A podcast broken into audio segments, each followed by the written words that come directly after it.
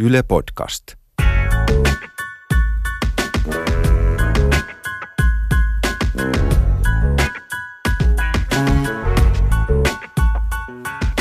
Jausaa, jausaa. No niin.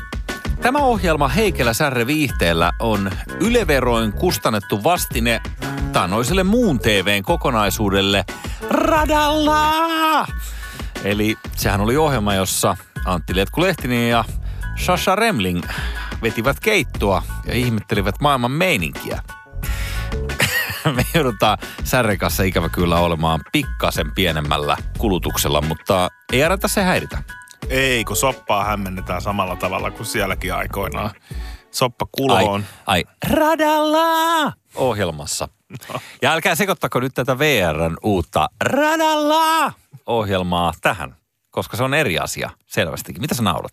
Mä nauran sitä, että sä laulat tässä Van Heilen jakson ja tämän niin kuin äsken laulujakson välissä. Ja nyt sä päätit ruveta laulamaan sitten tässä, tässä meidän hommassa. Mutta mitä toi sun laulu nyt sitten on, kun sä, sä tuossa huudat tota radalla juttua? Niin...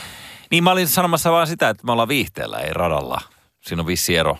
Mutta näköjään... Viihteellä ja radalla, eli niillä on jotain omaleimaisia karikatyyrejä, mitkä sitten päättää, että kumpi tehdään. Se on vähän niin kuin poppi ja iskelmä. Tiedätkö mikä niiden ero muuten on?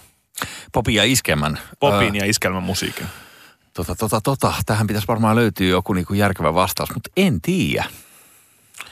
Esimerkiksi se, että iskelmämusiikkiin kuuluu olennaisena osana paritanssi, kun taas pop-musiikkia voi tanssia myös yksin.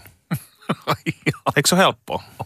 Nyt sä tiedät. Okei, okay, kiitti. Katsot, se on vanhasta tietosanakirjasta. Ei, kun mä, tää tuli ihan mun databaseista.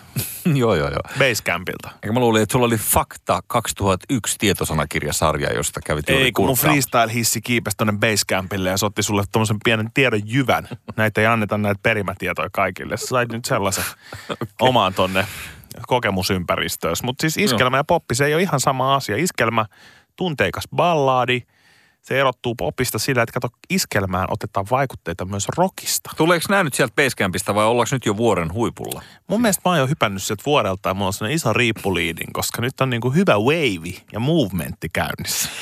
Se on selvä. Mutta otetaanko pikkasen kuitenkin sitten takapakkia ja mietitään pari nykäystä taaksepäin. Nimittäin Arvi Lind, muistatko Ukon? Kai nyt. Arvi Lind, klassikkoleffa, Kari Hotakainen. Ootko nähnyt? Joo. Joo, siinähän eräs näistä henkilöistä fanittaa Arvi Lindia ja hän tuulettaa, kun hän on muuttanut uutisten kulun. Mm. Mutta Arvi Lind, kaikille jonneille nyt sitä tiedoksi, että Arvi Batuhan se oli sellainen emeritus uutisten lukija, joka näki kaiken, koki kaiken ja kertoi se ennen kaikkea kansalle. Ja jos hän jotain jumalauta sanoi, niin sitä oli uskominen. Mutta ei mennä itse asiassa Arvin leipälajiin, vaan Emma Gaalaa vuosien taakse, jossa Arvi Lind oli jakamassa hip-hop-palkintoa.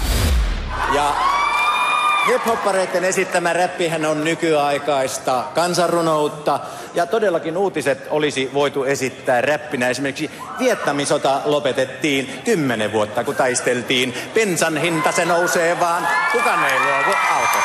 Jou, jou. Ja näin siis Arvi Lind takavuosina. Mä huomaan, että sulla pää nytkyy särre, vai onko tuo joku pakkoliike vaan? Arvistan.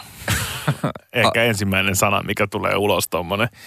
Arvi Lind on nyt siinä räpännyt ja sä haluat, että mä sanon jotain tosi filosofista siitä. Mutta Ei, mä katsoin siis... vaan, että sait sä kiinni Arvin räbästä. Arvihan on tosi mahtava ihminen, siis lämmin henkinen. En tunne ihmistä, mutta tästähän välittyy tästä spiikistä se, että miten hyvä tyyppi on kyseessä. Hänen riemu ja sisäinen ilo paistaa läpi, jolloin mua ei haittaa ollenkaan toimitamaan tavallaan koko teiniä joutunut kestämään toi, että jengi heiluttelee käsiä ja sille, että New York on tuolla päin, niin se on niin kuin, nyt mua ei haittaa se niin paljon, koska Arvi on niin lämmihenkinen tyyppi, että se saa sen kyllä tehdä.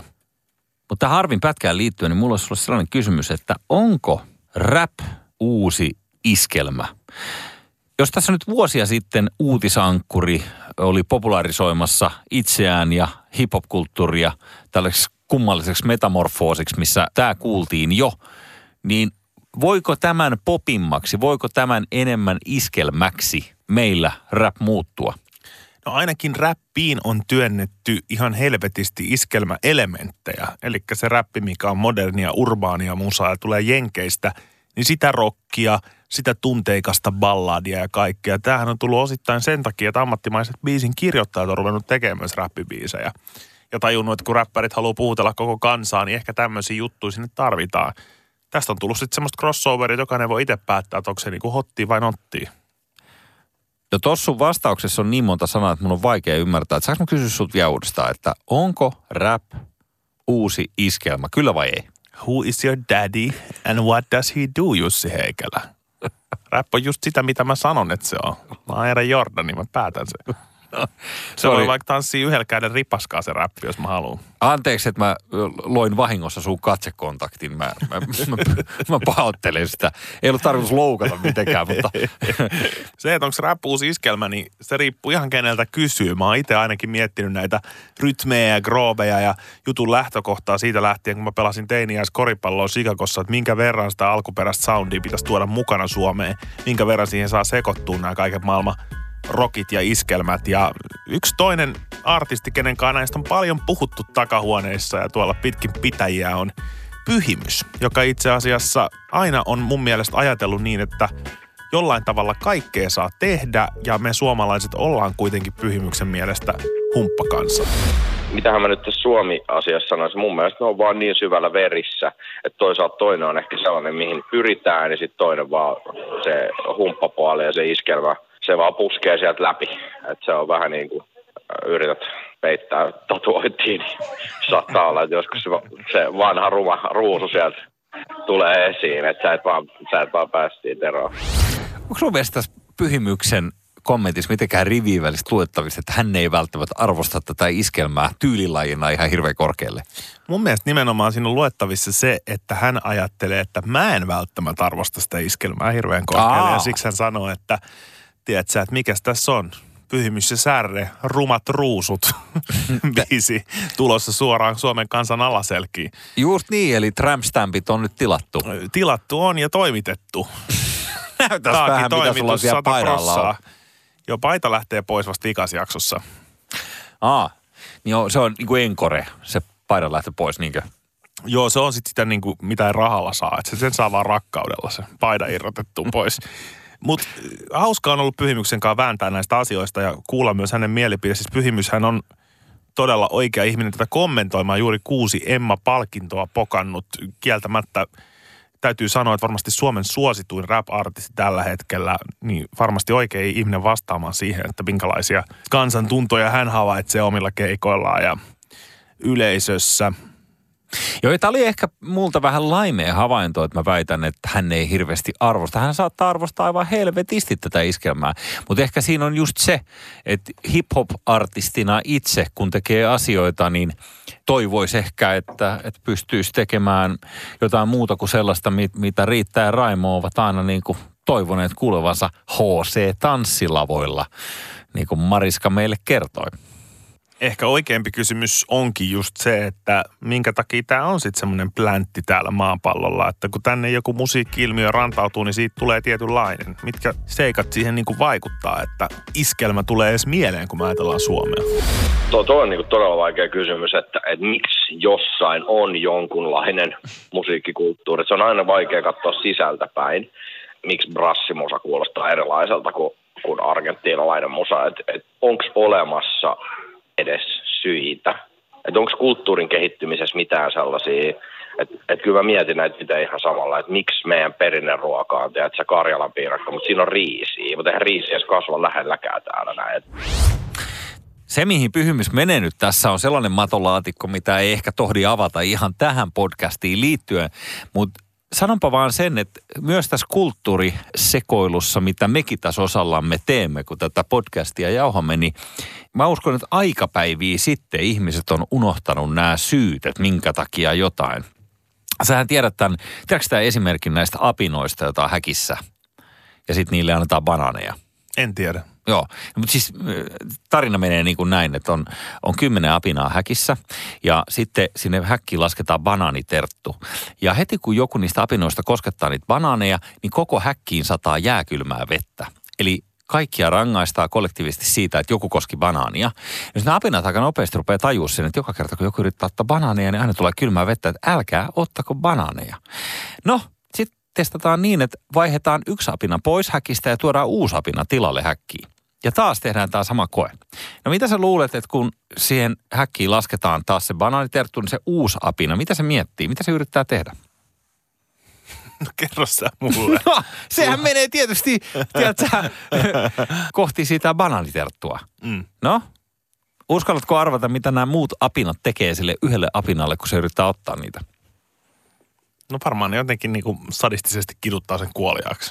No ei nyt ehkä ihan, se on sun fantasia, mutta Ape shall not kill ape. ei vaan, totta kai väkivalloin estää tätä koskemasta banaaneja, koska Aivan. kukaan ei halua sitä kylmää vettä. Mm. No sittenhän niin, että lopulta vaihdetaan yksitellen kaikki nämä apinat niin, että yhtäkään alkuperäistä apinaa ei ole siinä häkissä. Ja sitten, kun se banaaniterttu lasketaan, niin siellä syntyy aina sellainen kapakatappelu ikään kuin sisällä siellä. Kukaan ei enää tiedä sitä syytä, minkä takia tapellaan, kun kukaan ei ole saanut kylmää vettä. Kaikki on vaan tottunut siihen, että kun banaanit tulee katosta, niin alkaa myllytys. Okei, no siis banaani tuli mistä tuli, tiedätkö? Reilukauppa tai Chikiitta tai Rene Higiitta, muistaakseni semmoisen maali vaan, niin se tuli puoleen kenttään Skorpi- vastaan. skorpionipotku. Skorppari. Joo. Niin tota, niin kuin 86 Maradona tähän sopii pyhimykseenkin loistavasti, niin tota, unohdetaan nyt hetkeksi se alkuperä, että mistä minkäkin tuli. Pidetään se boksi kiinni. Mutta jos mietitään tätä käytäntöä, niin ei meidän tarvitse puhua pelkästään musiikista, vaan kun me sitten tarvotaan täällä slaavikyyky ja keekin välimaastossa, niin urheilutapahtumissakin sen voi aistia suht kova koripallofani kuin olen, niin kun katsoo, mikä se tunnelma on esimerkiksi Amerikassa koripalloottelussa, Euroopassa koripalloottelussa ja Suomessa, niin tämä tapa, miten nämä eri koripallokansat tuottaa ääntä on hyvin erilainen. Amerikassa tanssitaan, sinne tulee biitti, DJ soittaa, näytetään kameralle vähän jengimerkkejä, ollaan silleen, että hyvä meininki. Euroopassa maalataan ehkä kasvot jollain joukkueen värillä hypitään, huudetaan ja ammataan ilotulitusraketteja ilman näin niin kuin kärjistetysti. Okei? Okay?